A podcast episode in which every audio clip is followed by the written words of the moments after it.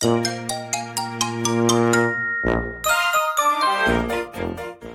やとすみおの Survival Life in Canada 皆さんこんにちは。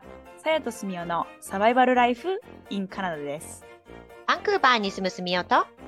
トロントに住むさやがカナダでうまく生き抜く方法をシェアするラジオです。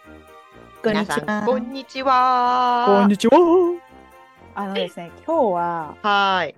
あのー全国全国っていうか全世界共通でこう共通理解があるトピックをちょっと選んだんですけど。はい。何でしょう？コロナでございます。コロナですね。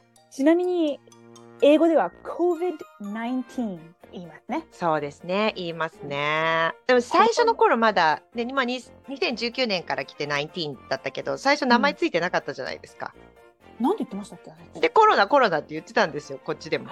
そうだコロナバイラスそうそうそうそう。コロナバイラスって言っててうん。あの2019年の年末ぐらいからねあの、うん。中国の武漢で始まってで2000あ違ううん2020年。そうですね、うん。2020年の2月に私出張で日本に行く機会があって。ほう。でその時にはもうすでにあの横浜のあのクルーズあクルーズシップ？うん。にあのコロナの人たちがいっぱいいてコロナ患者の人がいっぱいいて自衛隊の人たちが出ていきますよみたいな時期で。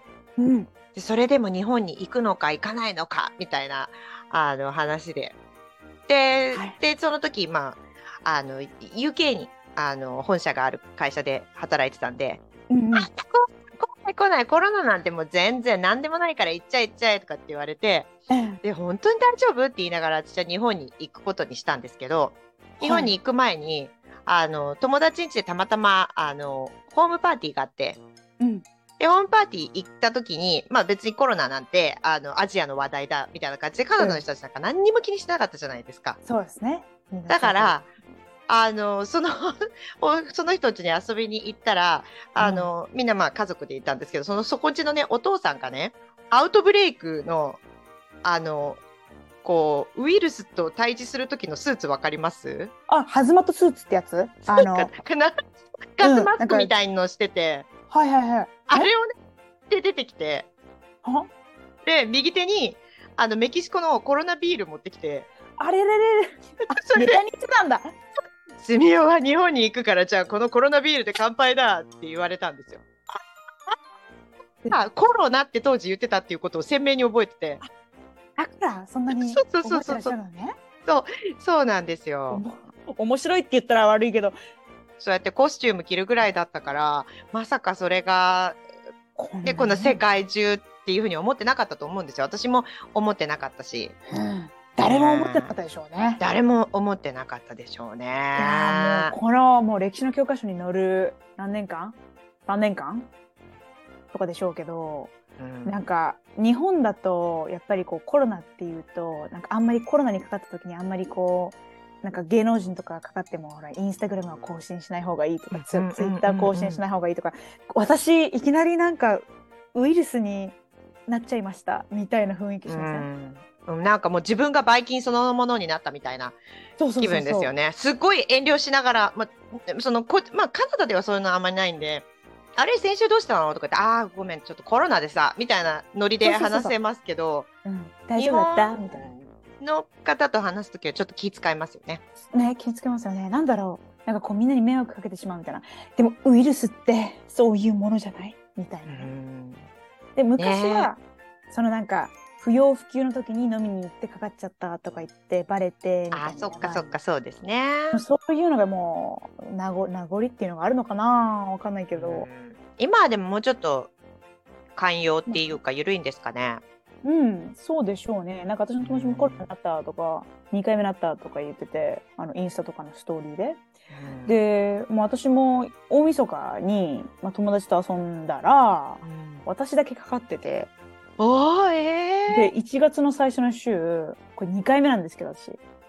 あの1週間ずーっともう部屋の中でダラーンって隔離してて。ー、年越しでコロナってことですよね。もうやるなやっちゃったでもなんかね私の友達誰もかかってなかったんですよ。7人ぐらいと一緒にいたけど。すごいですね。あれでも、運とか、運って言ったらあれですけど、うんなんかちょっと免疫力が低下してる時にかかっちゃうとか、そういうのはあるのかもしれないですよねうん。そうですよねうん。あとはなんか乾燥して、ちょっとね、換気されてないとこにいたとか、うん。私、最初にかかった時に、最初にかかった時、み3回目のワクチンを接種した次の日に発症したんですよ。あ、そっか。ちょっと効果が出るまで2週間ぐらいかかるとか言いますもんね。そう。だからで、なんかこう副反応とかも、あの、出るのかなとか言って思って、うん。なんかそのままなんか寝たらいきなり咳出始めて「えやばくない?」みたいにな。ってで10日？隔離ホテルにいたんですよね。うわ、きついですね。私あの時に自分の免疫力に裏切られた感じがして。あ、免疫力高い派なんですか？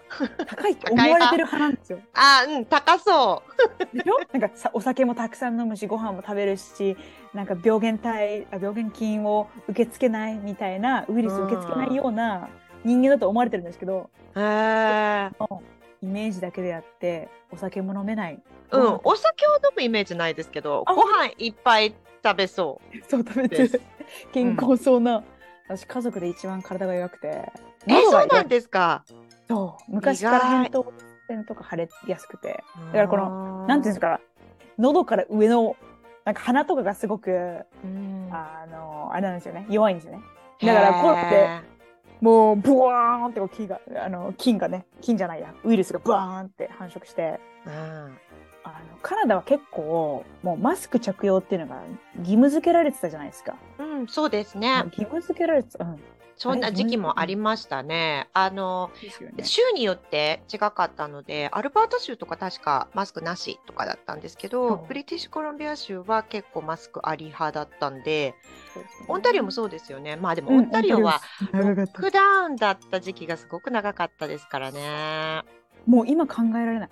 なんかうん。あそんなこともあったなみたいな。5年ぐらい前の話のように聞こえるんですけど、ね、なんかアジアの人たちって口を隠す隠して目だけ見えてるっていうことに対してそんなに恐怖心が生まれないんですってね。でも逆に欧米の人たちってサングラスみたいに目が隠れてる。で、口は出てるっていう状態はあのまた怖くないんですけど口が隠れてるっていうのが怖いんですってね。なるほどね。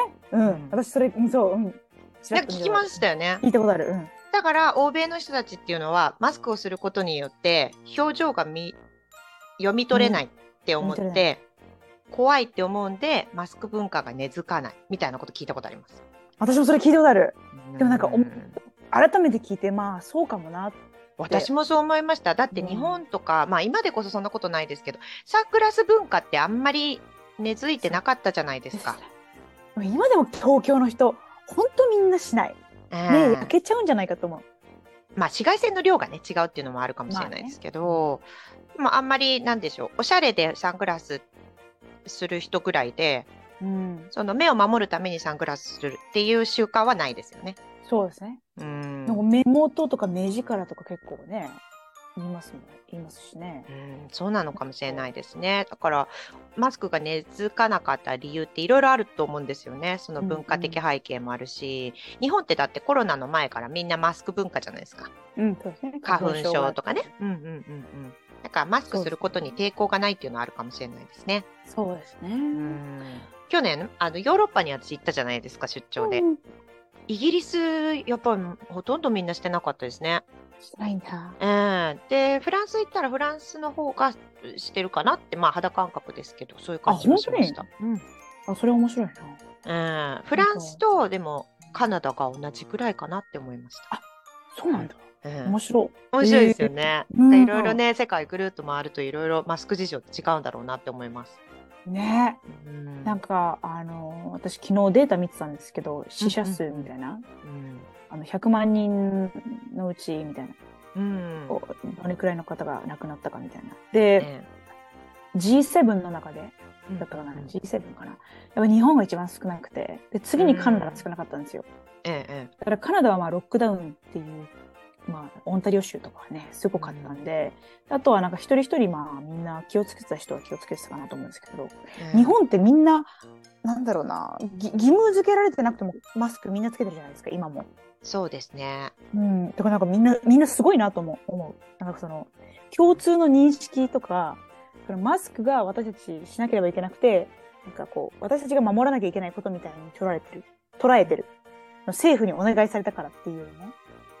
え、もうなんかもう靴下みたいな感覚なんじゃないですか？うんか。わかんない。あったりみたいな。間違ってたら皆さん教えてください、日本の皆さん。マスクするっていうのはもう、靴下履くぐらいの感じで、靴下履かないで靴履いたらちょっと気持ち悪いよみたいな、そういう感じなんじゃないですか？なんだっけ、石田純一だっけ？ああ、そうそう。まあ、おしゃれでやる方はいいのかもしれないけど。そう、厚生労働省が取ってもいいですよって言ってるのに、取らないんああ、なんか5月8日から、うんまあ、基本的には個人で。っていう感じですよね。ね、つけたい人はつけてくださいみたいな感じで。うん、こっちなんて、いろんな人がいるから、共通背景みたいのが、バックグラウンドが違うから、うん、マスクをしなきゃいけないっていうのも、なんでとか、その、政府から言われて、やりなさいって言われて罰されるから、やるとか、うん、その、決まりだからやるっていうのが結構多くて、で、決まりがなくなるともうみんな、もうあらゆることをし始める？そうですね。もともとなんか、どっちかっていうと決まりとかルールとかが少ない方だと思うんですよ。そうね。日本と比べたらね。ね。なんでこうやって、あんまりルールがないところで突然、いや、マスクルールなんでって言われたらよっぽどのことかなって思うんで、みんなも聞くみたいなのはあるかもしれないですね。うん。彼女は結構そういうところでリーズナブルかなとは思う。そうですよね。やっぱり個人主義ですね。そうですね。個人主義は間違いないですね。まあでも日本も個人主義で動いて、で、結果として自分の選択でマスクしてるんですよね。皆さんね。そうですよね。そうですよね。うん。違うんですか？みんながするからしてる方が強いんですかね？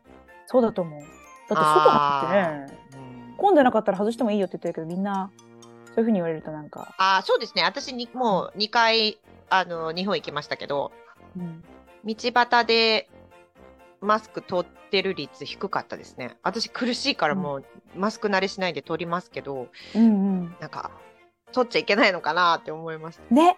同調圧力。うん。それね、こっちないですね。ほぼ。ないですね。みんなバラバラだし、うちの子なんかあの靴下履いてないけどマスクしてますよ。関係ないか。え、靴下履かないでスニーカー履くんですか？